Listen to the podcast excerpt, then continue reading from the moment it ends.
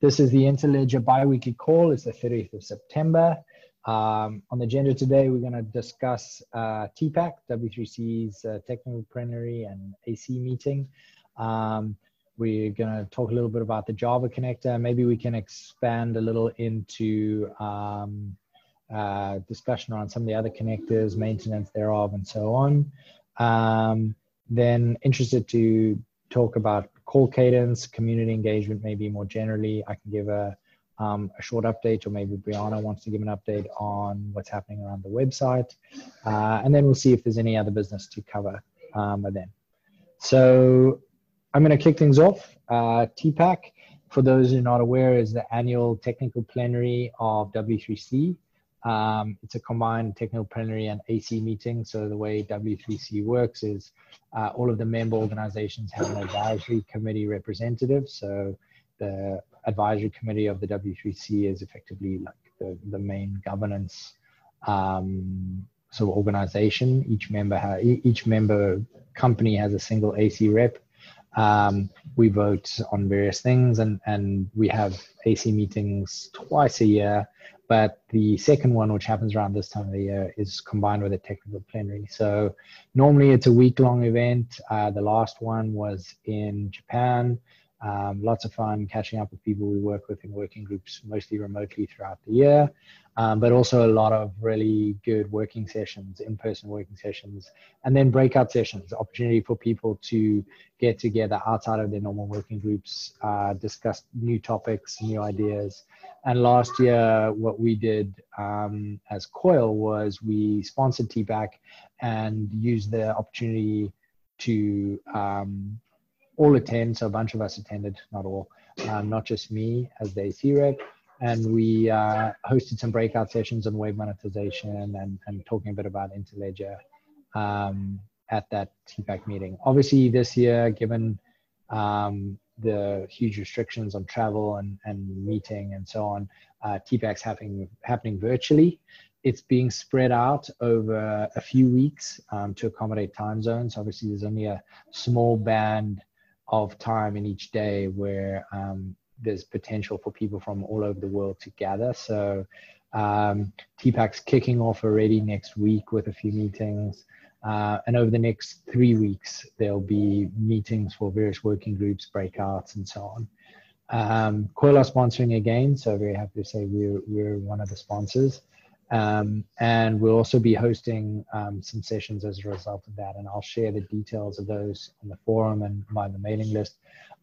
Um, we're still finalizing the specifics, but at this point, it's looking like we're going to host a panel session on, on payments um, and uh, Q&A around that, as well as um, I'm going to be presenting a session to the payments working group and a kind of update on um, Interledger, web monetization, open payments, uh, and where all of those things are, what's happening, um, what's you know what's changed since we last presented the ideas at TPAC last year. Um, so that's a very quick sort of overview of TPAC and what's happening, but very happy to take some questions also suggestions of things that would be worth uh, putting in the sessions, discussing, um, or, or you know anything else that people are interested in hearing about. So, floor's open.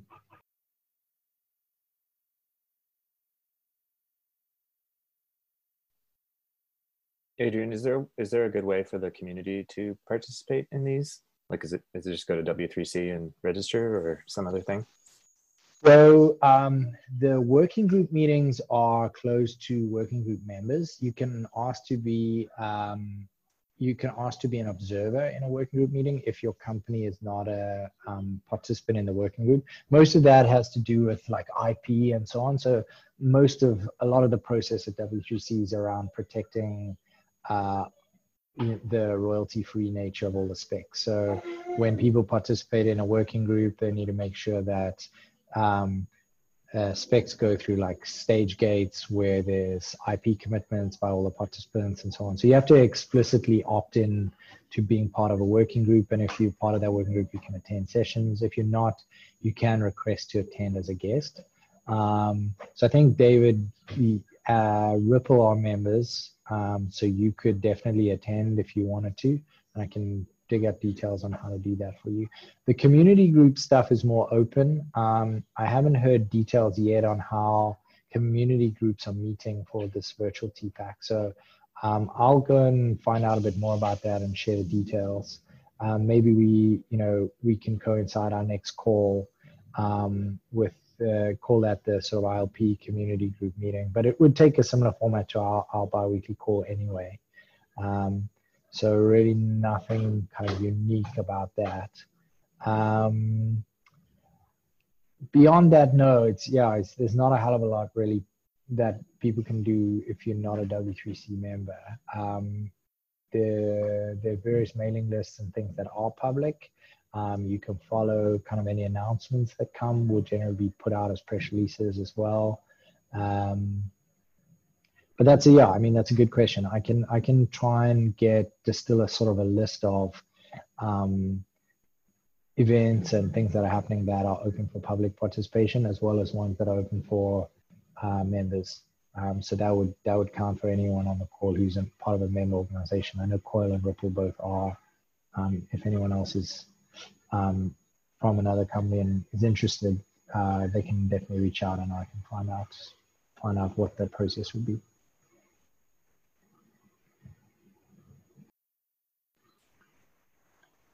So uh, in terms of dates, sorry, um, let me just um, give you an idea.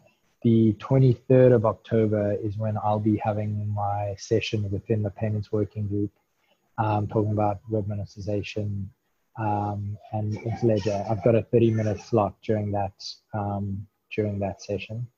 Um, but the sort of payments panel and Q and A and so on will likely happen happen during breakout week, which is the preceding week. So not next week, but the following. Um, and the day for that hasn't been confirmed yet, but I'll share that on the forum and on Slack when we know.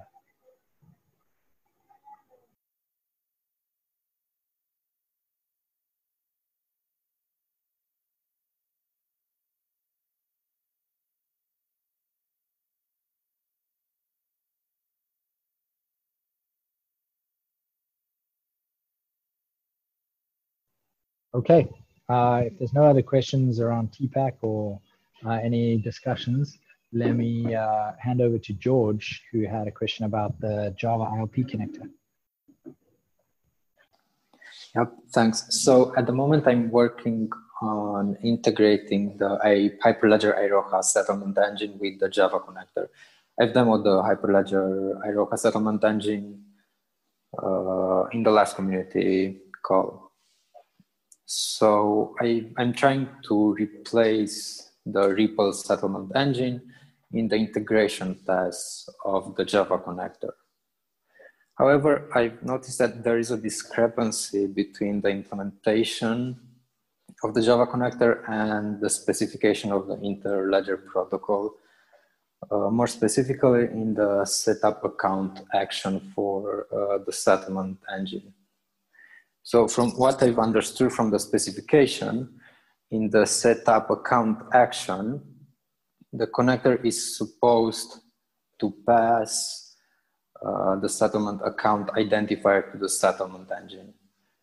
However, the Java connector seems to pass null as the settlement uh, account identifier and the settlement engine is supposed to generate the settlement account identifier that is for the Java connector, but the specification from what I've understood uh, specifies that the connector should pass a valid settlement account identifier to the settlement engine.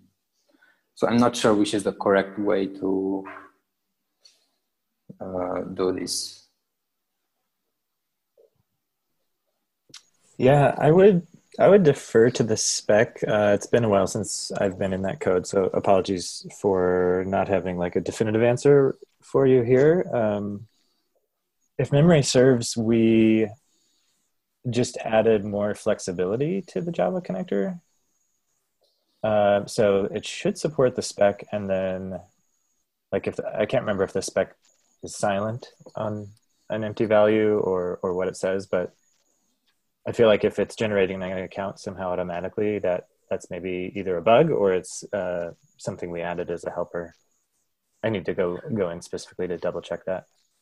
I guess the specification is silent about this, but I've also looked at the Ethereum uh, settlement engine that is written in Rust, and the Ethereum settlement engine in the setup account action also uh, calls the messages endpoint of the connector in order to exchange uh, the Ethereum ledger identifiers.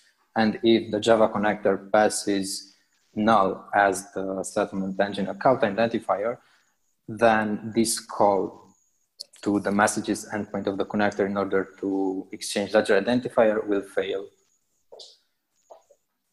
Yeah, it looks like like I think per my interpretation of the spec is the ID uh, needs to be passed in the body of the setup account request.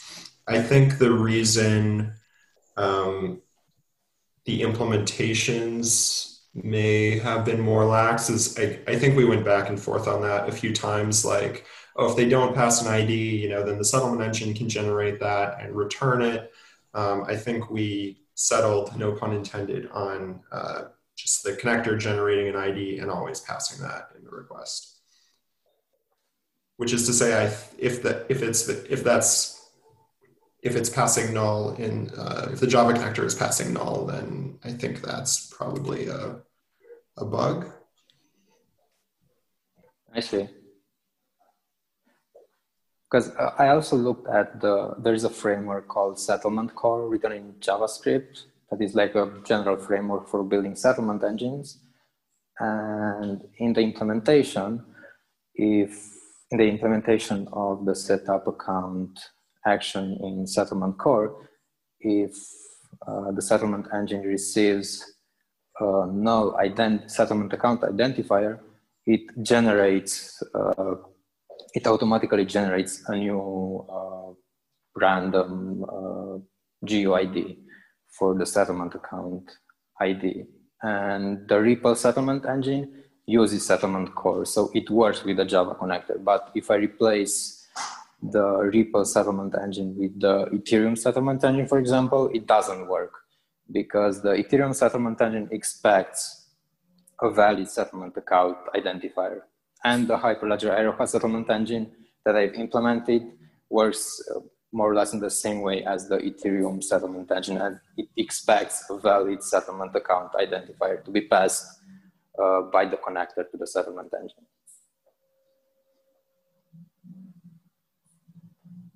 And do, do we know the spec is just silent? Is that uh, from what?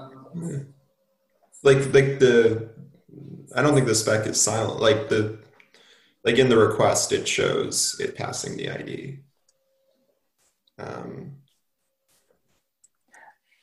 yeah, that's what I know, but it doesn't say that the ID must be a valid one. Can also be null from what I've understood. But yeah, I might. Oh, you're saying like an empty string or maybe.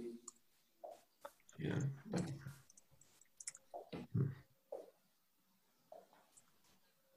Yeah, I mean, this is probably something we should clarify in the spec. Um, as it stands now, it's probably like unclear what's normative. I know uh, for me, I, I tend to prefer the systems that own accounts to control their own identity space. So that's probably why you see the Java connector doing like not passing an ID in because it's like wanting the settlement engine to own that identifier. Um, but it's a good point. Like the other settlement engines do different things. So I, I think our options here are to tighten the spec to say, nope, um, the connector owns the identifier and the settlement engine has to do whatever the connector gives it and, and should always. Or we could go the other way around and say like it, it should always let the settlement engine generate the ID. Or, you know, a third would be like both are valid. Yeah, I mean, I, I think we like there there was I think there was a lot of debate about this. I I as I like I think the conclusion or the consensus uh, we came to is like the connector own like should own the uh, the ID space. Um, that uh, I'd like um, that could potentially minimize issues if the settlement engine tries to use their own like ledger ID space, and then like that creates conflicts or, you know leaks information, different things. Um, yeah, I think you're right. I'm just looking at the uh, the spec. It seems pretty clear to be saying that the connector um, should tell the settlement engine that a new account was created and, and provide the account identifier. So seems like maybe this is just a bug in the Java connector. George? I see. Okay, I could file an issue there maybe. Yeah, that'd be helpful. And it may, you know, it's interesting in settlement core, it's trying to be helpful, but it's sort of enabling, right? Yeah. Yeah.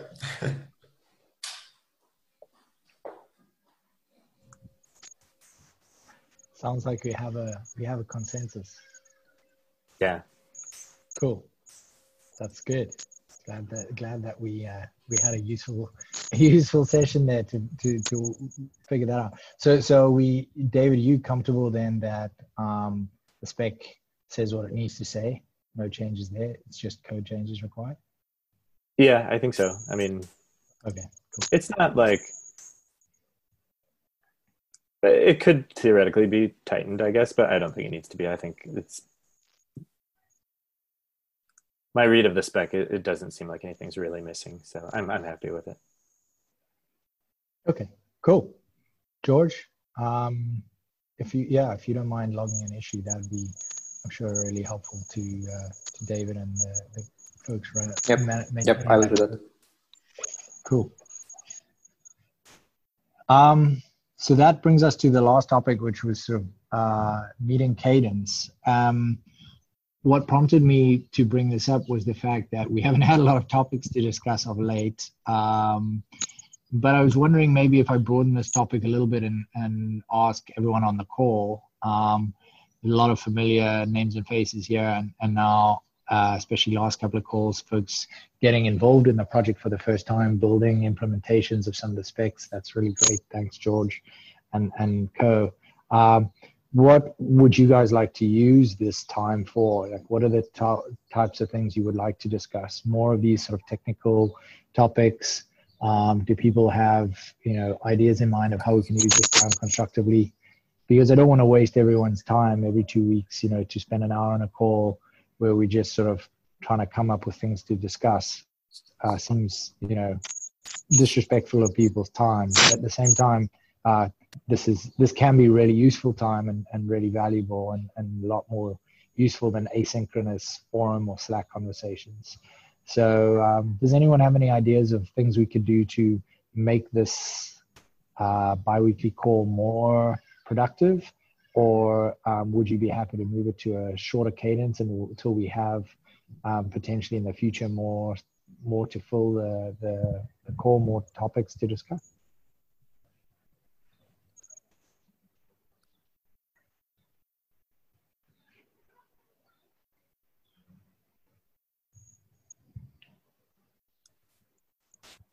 I personally like the uh, two week cadence only because it's it's like a touch point with community and in like worst case if we don't have anything to talk about we end early and get the time back. Um, so I'm, I'm not so bothered that uh, sometimes we're ending early. I, I expect like this maybe just a temporary thing. Yeah. But yeah. um yeah I, like I agree on the temporariness and, and let me let me let me sort of uh, just uh, provide some context there. So you know, historically, this has been a community call. Uh, the community's done a lot of building and experimenting and so on ourselves, and I, I think you know a lot of people in the community have expressed like their frustration with not being able to do that much experimentation of late and and we kind of we went through a good uh, phase of work on open payments and now we're sort of waiting a little bit on uh, the ability to use the network like for real money and build things on it. So um, I fully expect that to happen. I'm, I'm, I'm like discussions I personally had or have heard being had with, you know, the likes of GateHub, Uphold, and wallets um, are really positive. So I am hopeful that in the future there will be a lot more that the community can do directly and proactively. Um, but maybe we're just going through a little bit of a lull period. So, so that's the context there. Sorry, David, I, I interrupted you. Yeah, no, that uh, makes sense. I guess I'm kind of ambivalent. Like I, um, I would, I wouldn't be upset if we moved to like a monthly call, but I also uh, feel fine keeping the current schedule. So.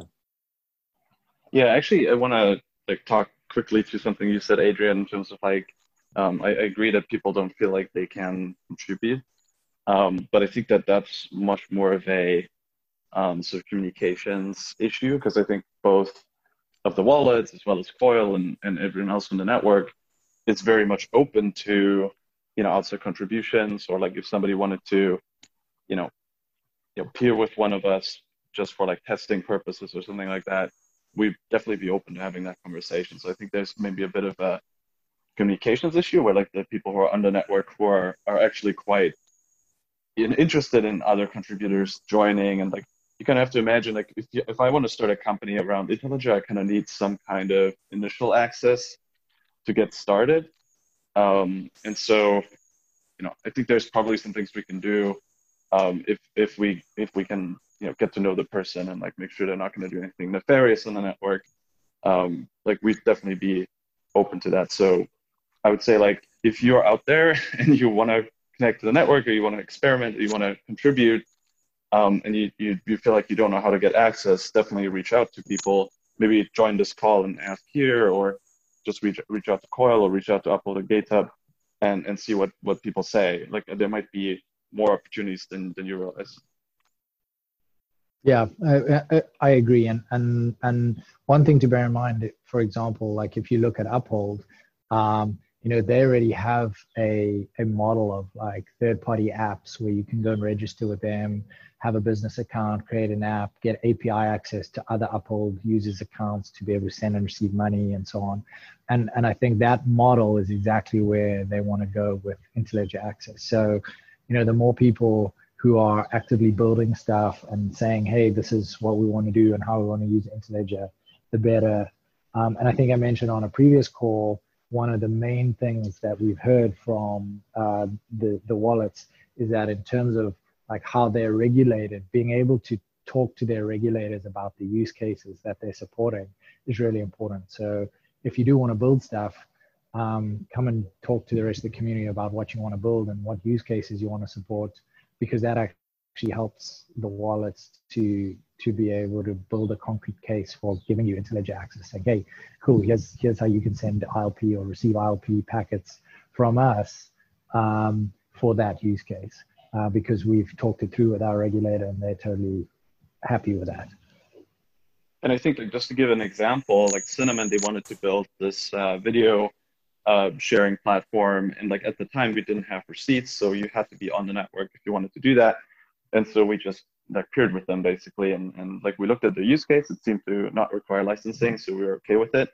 Um, and so we're happy to peer with them. So again like if someone else wanted to build an application wanted to get on the network we would kind of look at it and we'd say like okay does this require licensing as far as we know or like from our best judgment? And and if we if we're comfortable that what you're doing is legal and and you have the pro and or you have the appropriate licensing then um, uh, then then we're happy to to work with you not to change the conversation here, but um, David uh, uh, mentioned there was a PSA on the Java connector and uh, he had to leave the call early. Uh, was there anything uh, you wanted to talk about there before before you had to? You read my mind, Kincaid. I was just typing that up, so thanks for the call out. Um, yeah, I we're working on a development roadmap for the 1.0 of the connector and we have a, like a feature request board. I put a link in the chat here. Um, so if anyone is looking to use the connector, the Java connector in particular, or looking for feature requests, uh, or wanting to vote on like what what the most important things that we should prioritize, uh, please see that link uh, input input wanted. So cool. Thanks, David. Um, um, I have to jump off early, but I, I look forward to this discussion in uh, in the podcast. So thanks. We'll, we'll, we'll, take your vote as keep it to current cadence, David. Sure. Uh, thanks. all right. Cool. Um, any other thoughts on on like this call? How you know uh, are there specific topics or kind of genre of topics that people want to cover? Do we want to get into technical detail here? Um, do we want to discuss specs? Um, does anyone have anything else that they think we should be diving into in these calls? Um, back to the development of open payments, maybe. Any thoughts?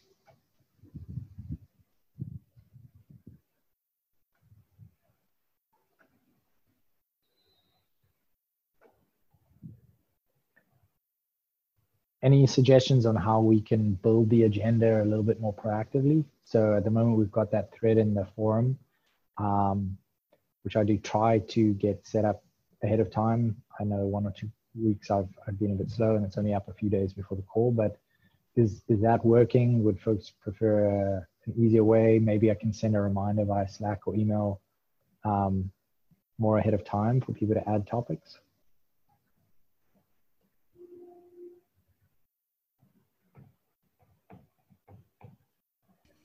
Maybe we as a community could be a little bit more proactive and whenever we read something on the forum just invite people to also talk about this during this call. Yeah that's a good idea. everybody is is aware of this call that is posting stuff on the forum. That's a good idea. I think i think um, especially because the discussions on here are generally really productive. Um, asynchronous discussion via the forum and slack can be slow and get stale.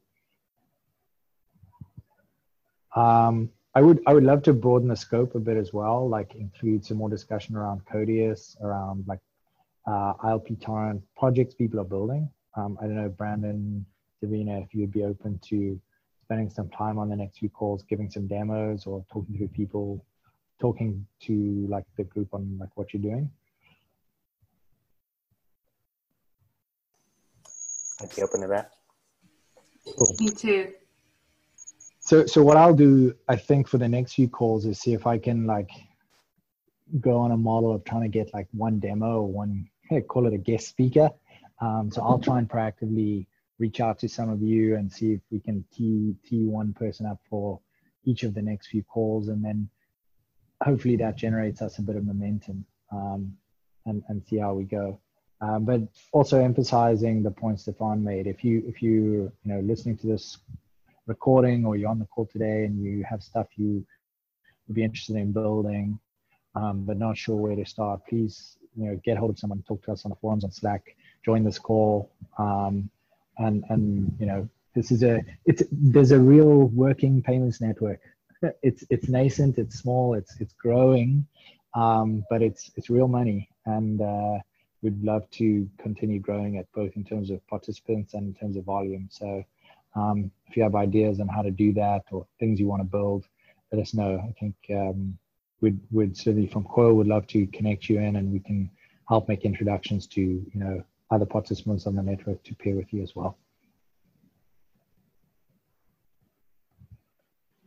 All right, I'm gonna I'm gonna suggest we just stick to our two week cadence, which means our next call is gonna be uh, let me just check my calendar here. Um, it's gonna put us on the 14th of October. So 14th of October, somebody on this call expect to get a an email from me to ask you to prepare a few slides or a demo or something.